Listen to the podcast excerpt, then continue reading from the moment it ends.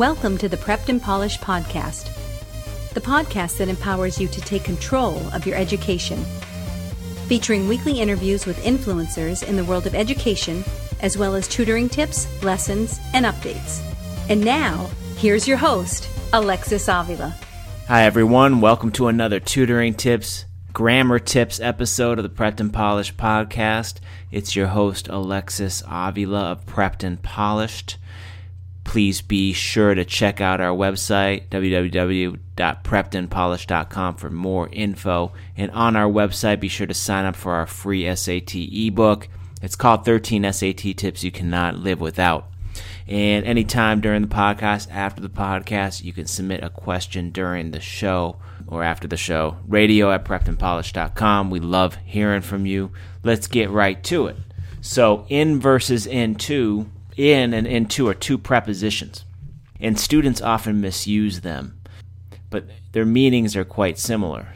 But each has its own specific usage. So, the simplest way to break it down is to think about what is happening in a sentence. So, if the preposition you need refers to the position of something, then in is the correct word to use.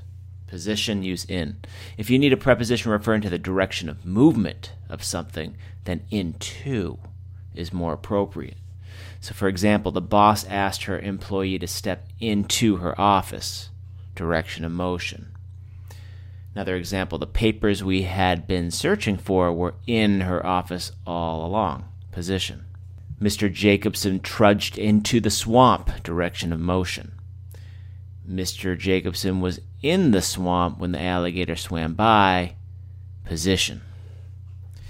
So, four examples for you. So, th- there are cases in, in which in is part of a phrasal verb, and therefore in space to is the proper construction. The test for a phrasal verb, though, is to check if the verb has the same meaning with or without the preposition.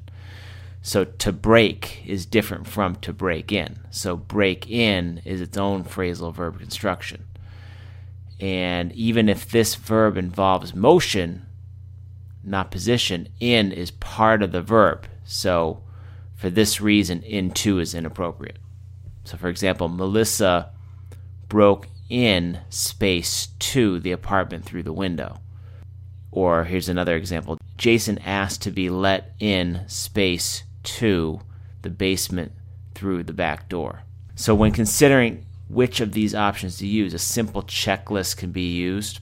So, is the preposition in part of a phrasal verb that alters the meaning of the verb? If so, use in space to. If not, is the preposition indicating the motionless position of something? If so, use in.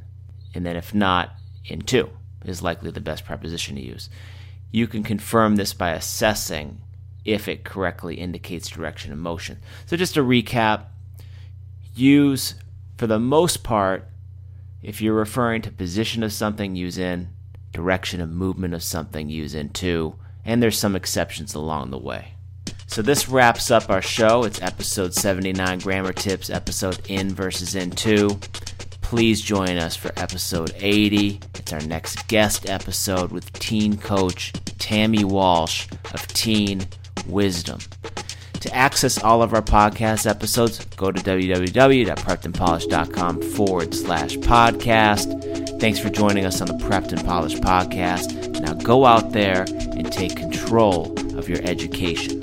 You've been listening to the Prepped and Polished podcast. For more information, check out preppedandpolished.com. Also, you can follow us on Facebook and Twitter. Thanks for listening. Class dismissed.